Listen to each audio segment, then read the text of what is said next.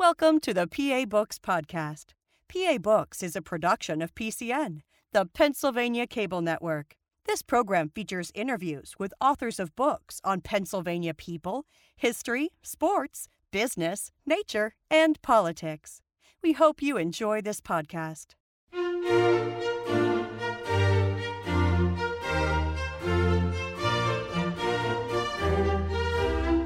This week on PA Books, Kathleen Earle, author of An Early History of the Wyoming Valley.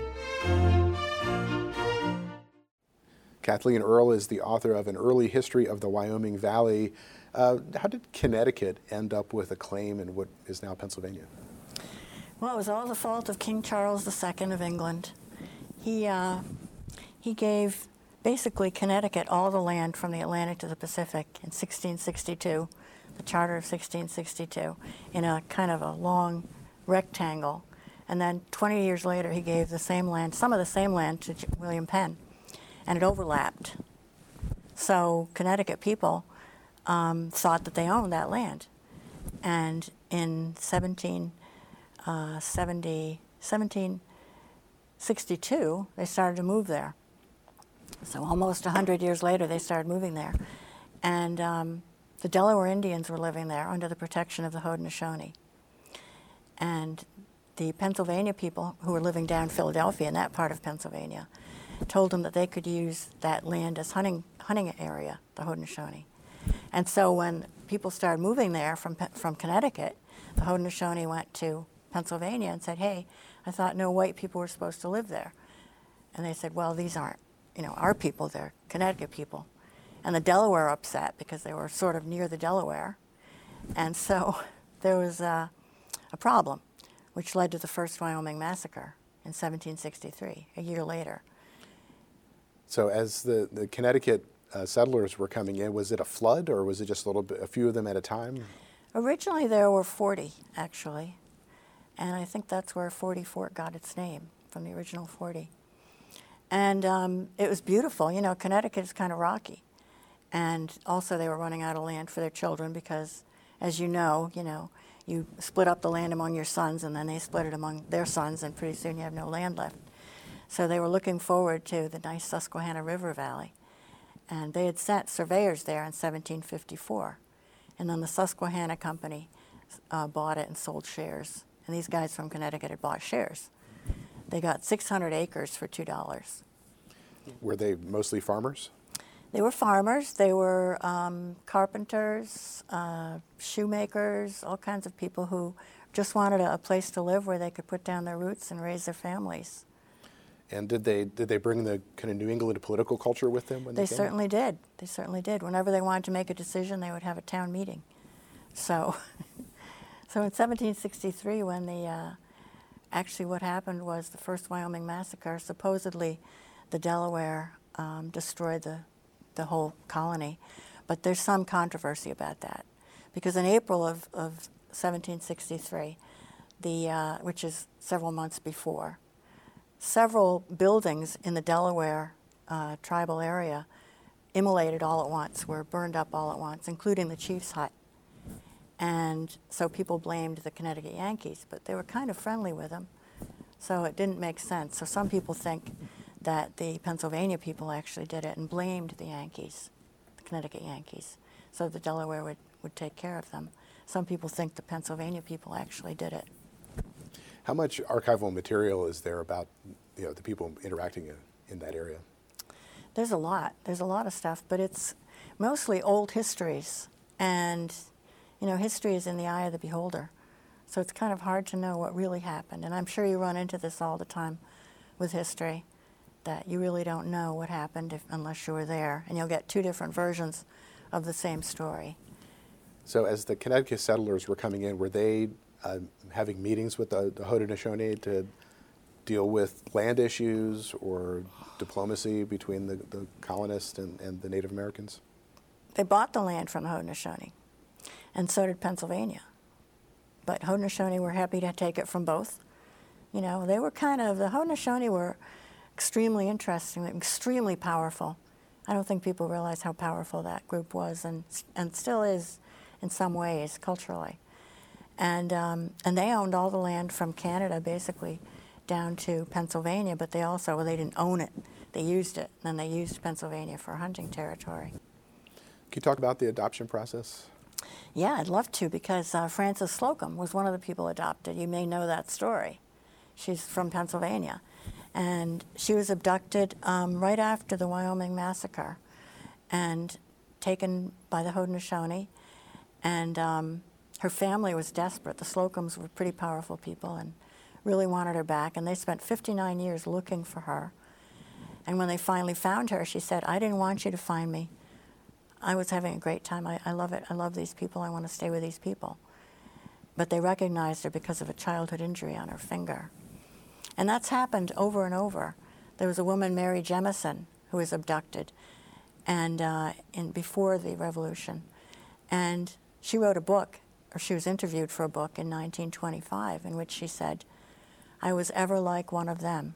What they do, what the Haudenosaunee do, they did, and they, they still do to some extent, is they're, they're totally colorblind. They don't care if you're red, green, pink, yellow, whatever.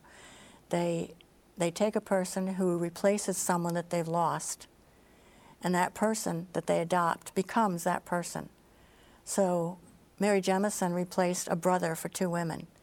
And she said, I was, I was always treated as their sister, absolutely equal. And she married two chiefs, she had many children, and there's a statue of her up in Letchworth, New York. What would happen if somebody didn't want to be adopted? Well, they chose who they adopted. They would take several people and lead them through the wilderness up to where they were going, and they would kind of check them out as they went along. And what happened with Mary Jemison, at some point, they put moccasins on her feet, and that meant she was adopted. The other ones they would kill or leave in the woods or whatever. They were a, a very um, warlike people in some ways, and they, they taught the children how to be warlike. And people object to that now, they look back, but it was, it was their culture. It didn't mean they were nasty people or evil people. That's just part of their culture, and it was totally acceptable. What was the relationship between the Haudenosaunee and the Delaware? They were under the protection of the Haudenosaunee, and they got along very well, except the chief of the Delaware, Teedyuscung, was kind of proud. And um, the Haudenosaunee are not proud. The chiefs of the Haudenosaunee are chosen by the clan mothers. And the clan mothers choose people who are peace loving and kind and generous people. And they don't like people who go around being proud and tooting their own horn. And T.D. Teedyuscung was kind of a proud guy. Whenever they had meetings with the whites, with the Delaware and the Haudenosaunee, Teedyuscung would kind of take over, and they, they kind of didn't like that. Now, earlier you mentioned the Susquehanna Company, and, and there was also a Delaware Company. Uh, what was the purpose of these companies? Well, they were basically land acquisition companies. They were the rich people back then, and some men in the Susquehanna Company, uh, originally it was a vote, one man, one vote. Eventually, some New York guys got in there and, and changed it so that it was our vote, the three guys, you know, about what we're going to do. So they were land acquisition companies. They would buy up land and then sell it, sell shares to people who wanted to move there. Uh, what was the Trenton Decree? Well, that was in 1782, and that was um, after the Yankee Pennamite War had been going on for quite a while. The, the war kind of started in 69, and the ownership went back and forth. The Trenton Decree said that the uh, Connecticut, the the, Mass- the Pennsylvania people owned it. About 10 years before that, there was um, a decision by the almost U.S. Congress saying that Pennsylvania people could have it. And this went back and forth. But every time there was a decree, it didn't stop the war, it made it worse. Now, you mentioned in the book that, that the Delaware were uh, part of a community with the Moravians. Yes, uh, they were, the, very who peaceful. Who were the Moravians and what, what type of relationship did they have with each other? Well, the Moravians were missionaries, and um, they basically Christianized the Delaware. They had a school, they had a, a church with a bell, and that makes it even harder for me to believe that they would just attack their neighbors like that. And they were basically peaceful people, and after the, um, the massacre in 1763, they were moved away for their own protection. They came back later but didn't like it and finally ended up in Ohio. How did the, the Connecticut settlers get along with the Moravians? Fine, I guess. I mean, I, I've never read anything about that, but I'm assuming they got along well. They were, you know, one thing people don't realize is that things weren't black and white. I mean, not like they are now, even, I don't think. They, people knew each other, they were friends with each other, they interacted. I'm sure that the Moravians and the Delaware and the Haudenosaunee all knew different members of all communities and interacted with them during their daily lives because they were everywhere. Everybody, you know, the, the native people were everywhere. So, Uh, one of the figures you talk about in the book is Zebulon Marcy. Who is he? well, Zebulon Marcy was one of the early people who moved to the valley. And he's kind of interesting because he was a Yankee. They called themselves Connecticut Yankees. And he's, he built one of the first homes in um, Tunkhannock. And he then he brought his brother came with him, and uh, he was fairly well off.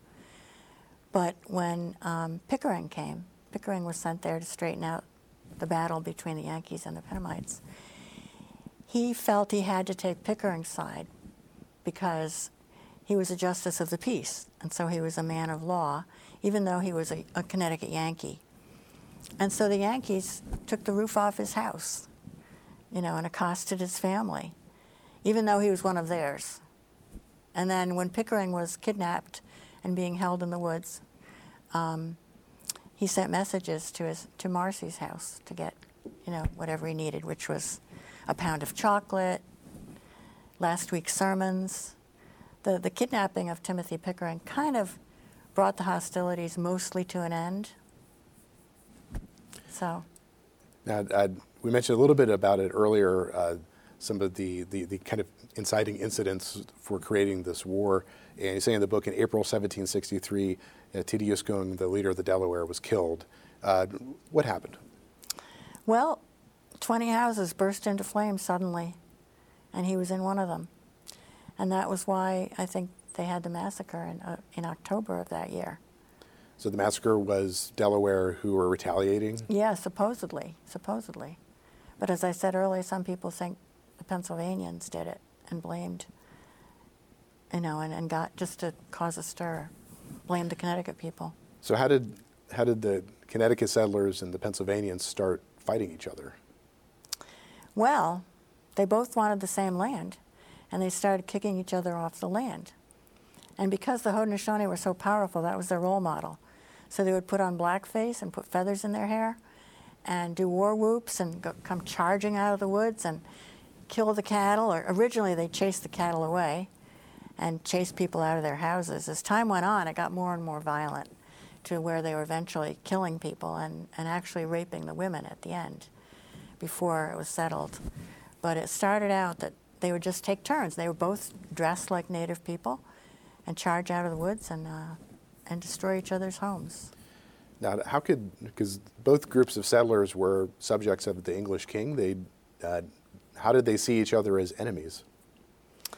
Well, they both wanted the land, and the other group didn't want them to have the land. And they both thought they had a right to it, and indeed they both did. They both really had a right to the land, given to them by, by King Charles, and then paid for with the Haudenosaunee. So they really did have a right to it.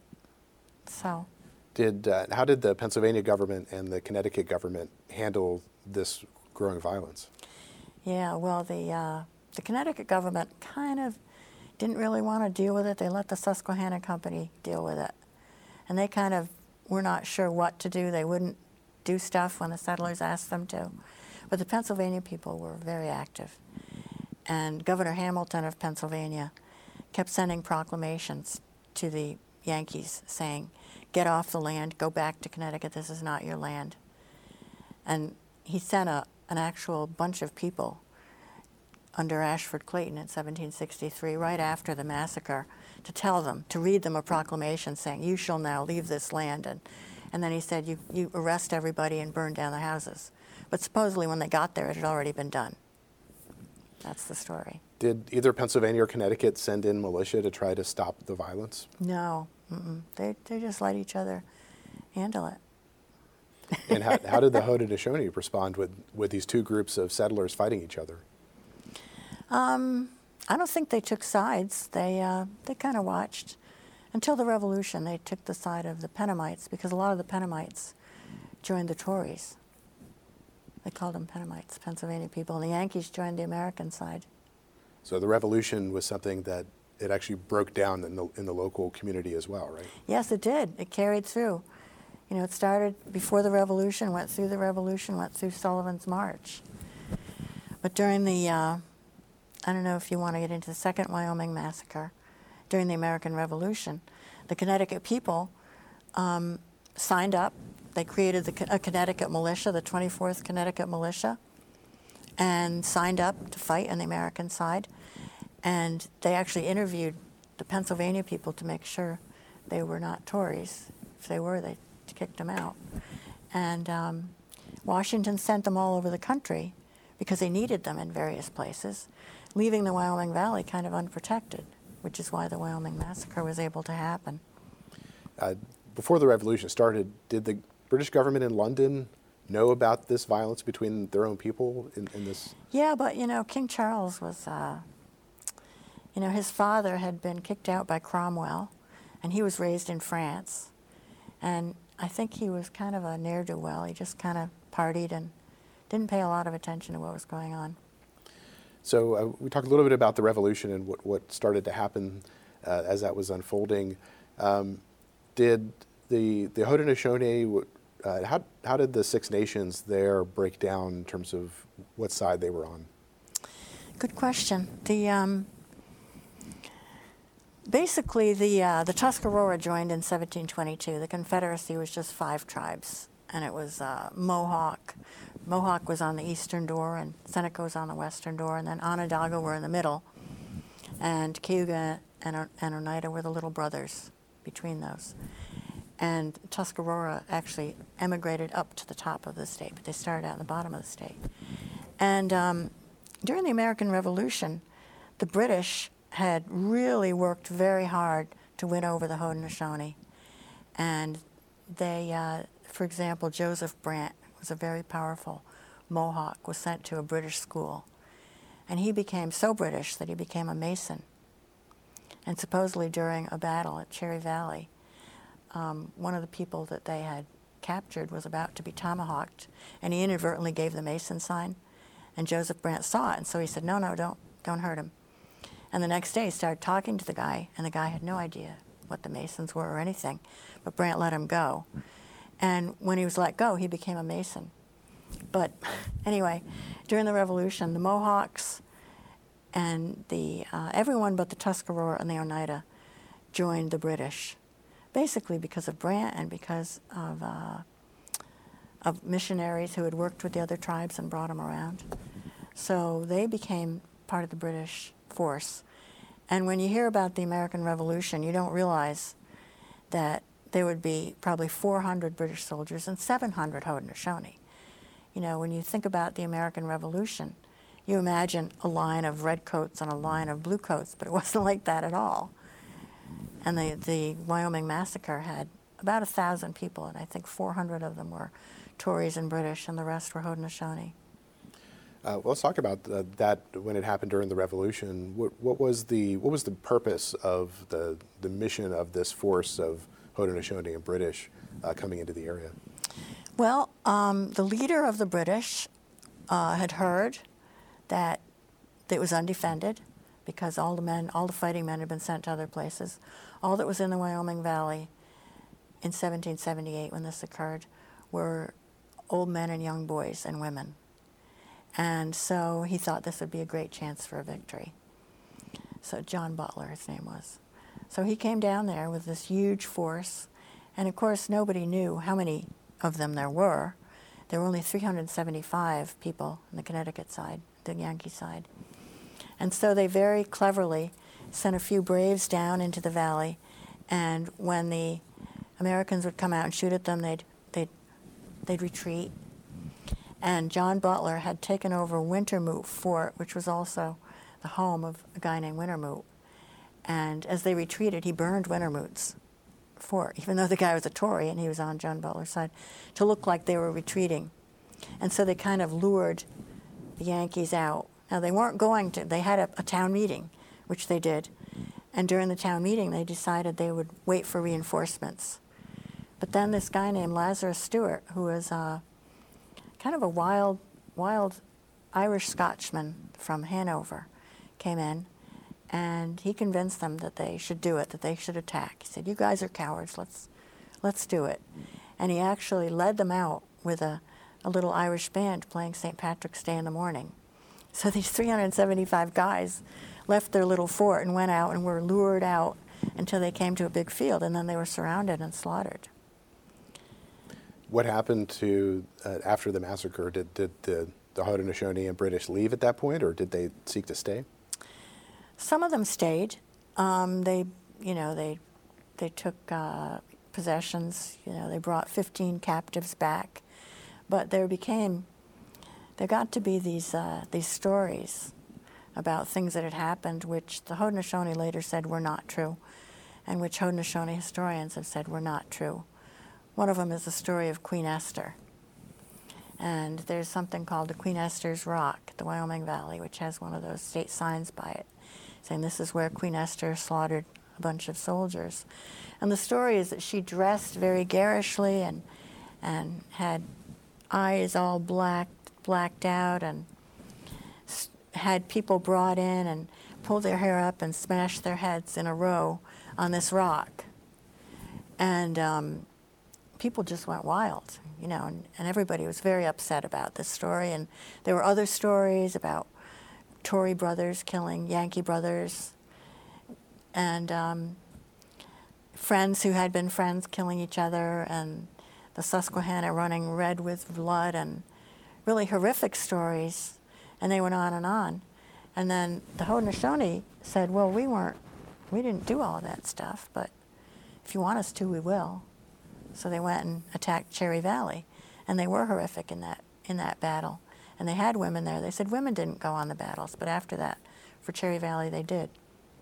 So this led to Sullivan's March against the Haudenosaunee. Uh, one of the figures you mentioned in the book is John Jenkins. Who was he?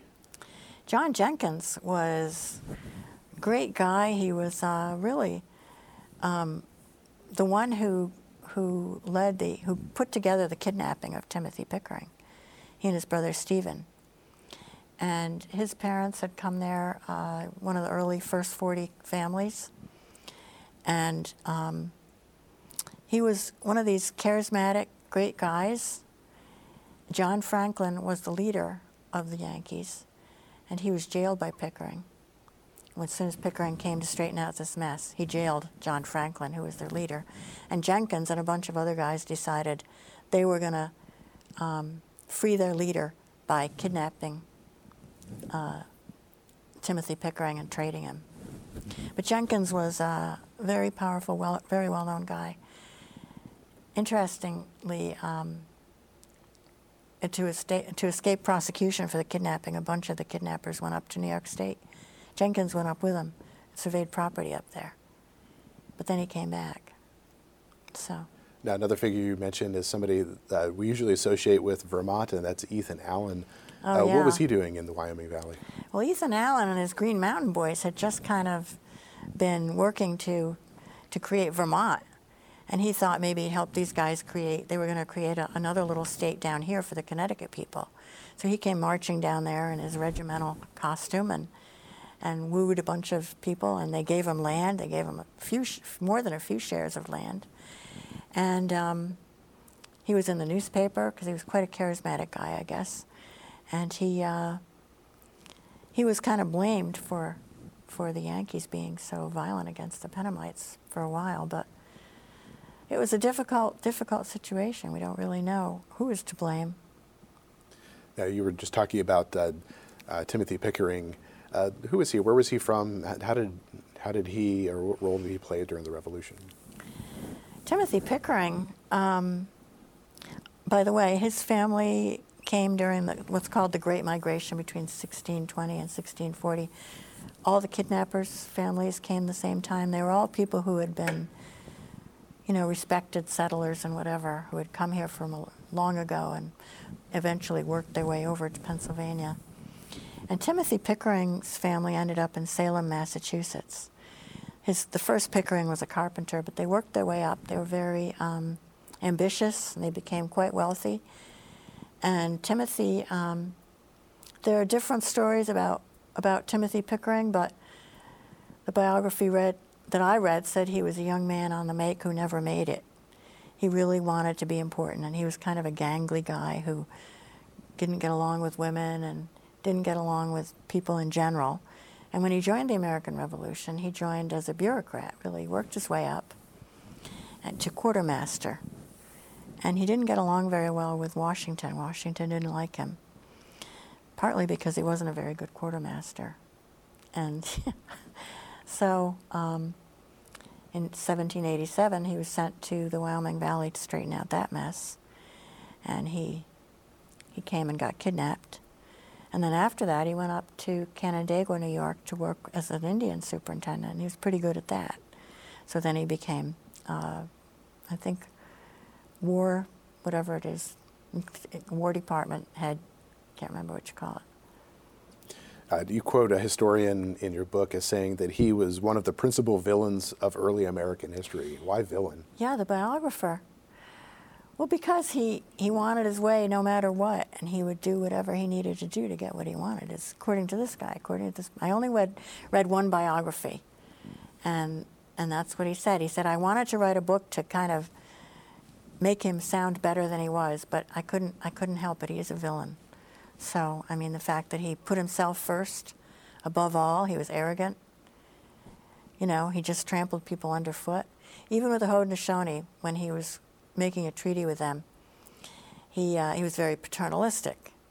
And he said, you know, they're all alcoholics, so they need a father figure, so they need a superintendent to take care of them, to watch over them.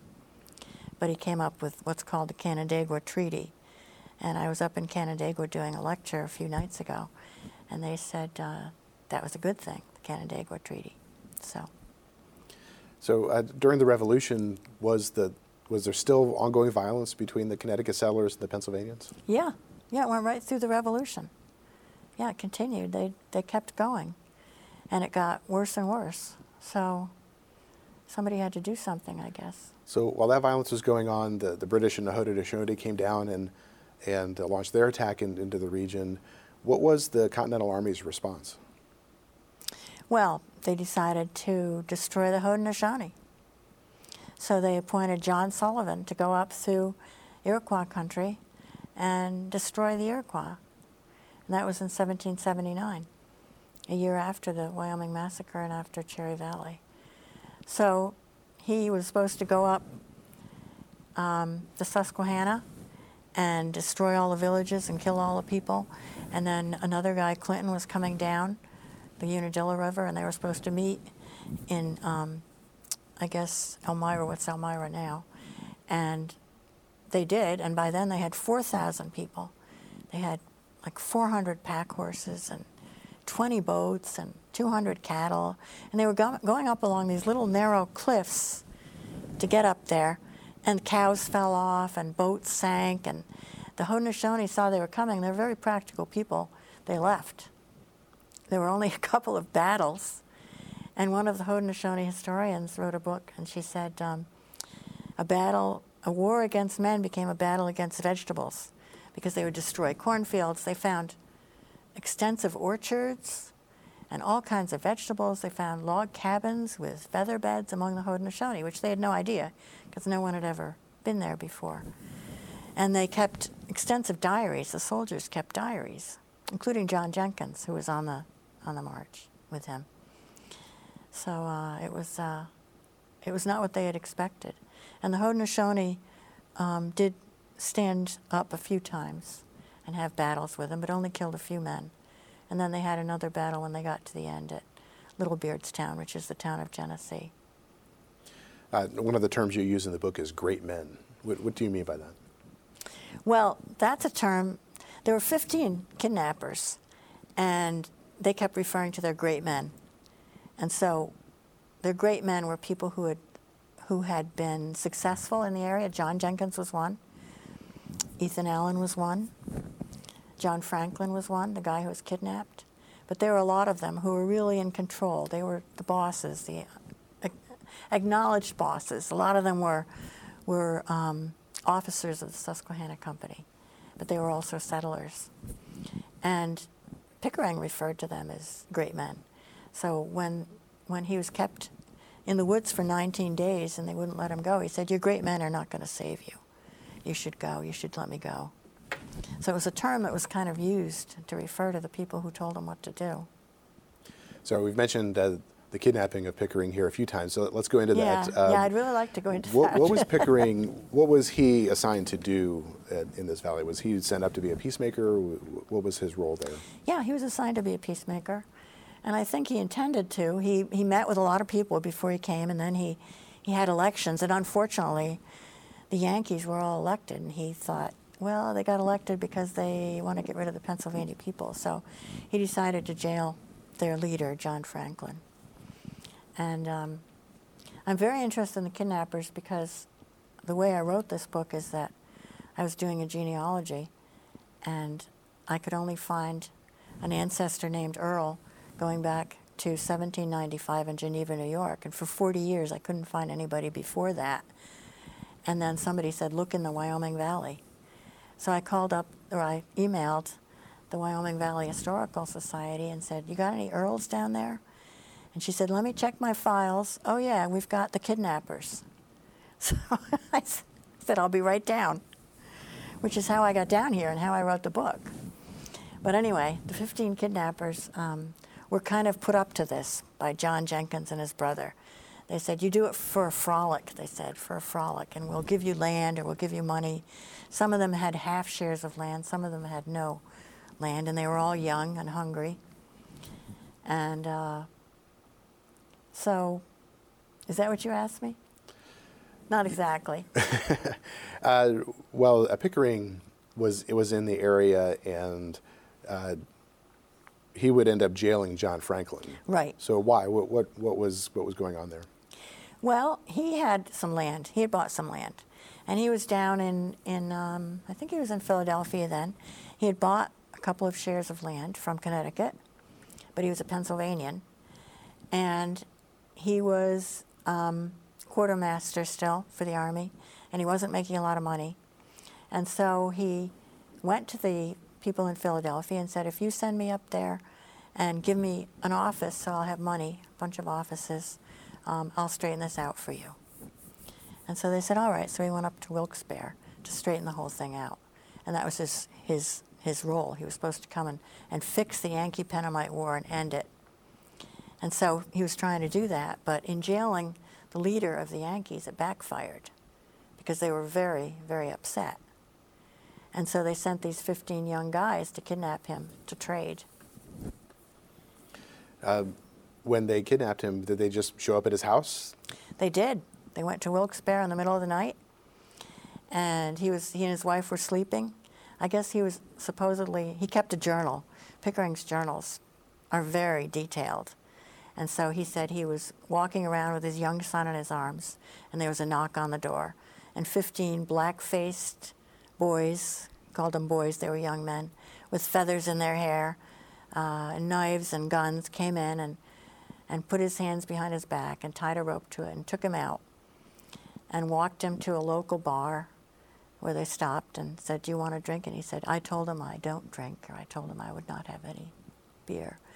And then they, they took him to Tunkhannock in the woods. And when they got to the river, they carried him over the river so he wouldn't get his feet wet. And they gave him the best cut of a deer they had, they had killed. And they they just said, "Look, just just let Franklin go, and we'll let you go." And he said, "No, I won't. I'm not. That's that's not right." And he says that in his diaries. But he also says that they were pretty nice to him. They, um, you know, they taught him how to make tea out of bark. You know, they they told him stories about farming, how to run a farm, and how to do this and how to do that. And he wrote it all in his journal. He sent for stuff. They got it from Marcy's house which we mentioned earlier. And um, he basically didn't have it too bad, and he didn't say a lot to them, I guess, but he kind of convinced them eventually that they should let him go. How long did they hold him? 19 days. And did they hold him in one place? Were they were they in the woods the whole time, or did they actually go? To the city? They were in the home? woods. They went in cabins occasionally if it was raining, but in the woods mostly. And uh, they tied a chain to his leg at one point and tied it to a tree. And then at night, they put the chain around the leg of a boy so he couldn't get away. And later, he could say he was chained because of that. Because later, he, he said he was very cruelly treated.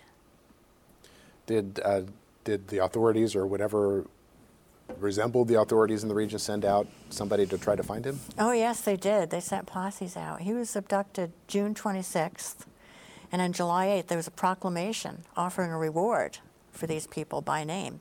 John Jenkins, $300. John Hyde, who was one of the boys, $300. And my poor relatives, $100 each. And a bunch of other of the, the so called boys, $100 each. And so posses went out, and there was an interaction on July 3rd or 4th where one of the boys was wounded in the hand and one of the posse was was wounded also. But they couldn't find them very well. They had a hard time finding them, but they were looking.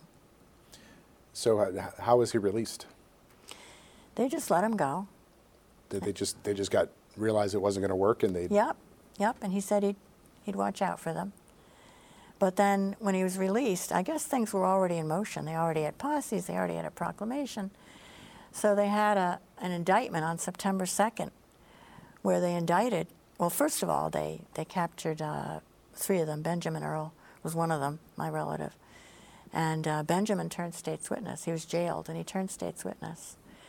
But uh, when he did, he, I've read his what he said in his uh, in his indictment, and he said it wasn't really our fault. You know, Jenkins put us up to it. Jenkins, you know, told us that we'd get a, a reward for doing this, and we we we kind of had to do it, and it wasn't our fault, basically. But nevertheless, he also said what they did and where they went and everything like that. So he was he was considered a state's witness. And when they came out with the indictment against the kidnappers, his name wasn't on it. And he, he stayed in, his, his descendants are still around. And I've been communicating with them through Ancestry because they're my relatives. So it's very interesting. They became pretty, pretty dominant. He named one of his kids after, after Zerah Beach. He named him Beach Earl because Zerah Beach was one of the great men. And um, so the indictment said uh, they treated him cruelly. They had guns and knives, and they they chained him, and they they held him in inclement weather, and they insulted him, and and you know all kinds of nasty stuff. And and they they said that Jenkins and a few other guys were guilty of treason, and the boys were guilty of riot, and they should be jailed and fined, and. Um, so about eight or nine of the boys hightailed it to New York, including two of the Earls, which are my ancestors, which is how John Earl got born in Geneva. How many, uh, even though they fled, did, did any of them get, were they caught by the authorities at some point? Well, two of them, no, the ones upstate New York didn't. I guess, you know, Geneva was, was really, uh, I mean, it, had been Iroquois country, Haudenosaunee country before that, and it was just being sold by another big land company, the Phelps and Gorham purchase. And so John Jenkins was actually up there surveying part of it with Solomon Earl in 1790. The kidnapping was 1788. It was 1789. John Jenkins and Jonathan Swift, another great man, and Solomon Earl and three other Yankees were up there surveying a lot. So they all went up, but some of them came back. What happened to John Franklin? John Franklin stayed in Massachusetts. He always insisted that he owned the land. And as time went on, um, the things were kind of resolved um, around the 1800s. I think Connecticut petitioned to keep their land, to, you know, they'd give up the land if they were given land out west. And so they're given land in Ohio. This is not in my book, but um, that's what happened, the Western Reserve. And so one of the Connecticut Yankees who'd gone to New York did come back. John Whitcomb came back and uh, went to where his parents had owned land in the Wyoming Valley. And actually, the Earls bought land down here in the 1790s, but they stayed up there. And only, only one family went to Canada, the Kilbournes. They went to Canandaigua and then to Canada. So, how, how did the violence between the Connecticut settlers and the Pennsylvanians finally come to an end? Well, I guess when they all had their own land, it came to an end. But even while that was in process, they still, you know, were shooting at each other occasionally, but not killing each other and, you know, burning their houses. But there was still a lot of enmity there for quite a while. And I imagine eventually it just, you know, blew away. But I'm sure today it's not. It's not true. You know, there's no more enmity. But I was giving a speech in Canandaigua uh, last week, and a man came up to me and said, "I'm a Pennamite." I said, "Oh, okay. I'm a Yankee. Hi." you know, so he knew the whole story. So is there still, you know, you, you mentioned that, is, is there still a sense of some people like we're, we're from Connecticut? Even at this point, do people still have that consciousness? I really don't know because I don't live here. I don't know what it's like down here at all. I live in Maine, but I grew up in New York, and I didn't know anything about this at all until 2016. If you'd asked me about the Yankee Pennamite War, I wouldn't have known at all. And so um, I don't know. I'm curious about that. And I would like to know more about that. I think um, people down here really don't know what happened. I've heard from another Earl family who were, I think, Pennamites, you know, wanting to know if they were related. And I don't know, maybe, maybe not. But there was another Earl family in Hanover. Now, Hanover was kind of a Pennamite area. Tunkhannock and over was kind of a Yankee area. But I, these people today said, oh, maybe you're related, maybe we're related. And they, they have no idea about the Yankee Pennamite War or any of it. So I started telling them, you know, what happened. And they're like, oh, well, maybe we're related, maybe you're not, I don't know. But, so, I don't know. Well, that area Good now question. is, is uh, clearly part of Pennsylvania. At what point did Connecticut relinquish its claims? I think 1810, around 1810 when they were given the land in Ohio. Pretty sure. But I was only interested in up to the move to New York, so I didn't pursue it further. And that isn't even in my book. I only know it because someone asked me that in New York and I researched it. Uh, is there any sense of the origin of the term Pennamite? No, I wondered about that myself. Yeah, it's it's kind of a strange term, and I don't think a lot of people even know it. Are there, if you go up into this area today, are there historic sites that you can visit that, you know, are marked? For the Yankee Pennamite War? I don't think so. There's, uh, of course, a lot of stuff about the Wyoming Massacre. And um, that's very well researched and very well marked. And um, I haven't seen anything. There's the one in Tunkhannock about Sullivan's March but I haven't seen any. There's one for the burial place of John Franklin in Athens. Those are the only ones I've seen. So someone would know more about that than I do, probably. But I think it's kind of been forgotten. Well, we've been speaking with Kathleen Earle. She is the author of An Early History of the Wyoming Valley. Thank you for joining me. Thank you. It was fun. Enjoying this podcast? Visit PCNTV.com to find out how to support our mission. PCN is a 501c3 nonprofit television network.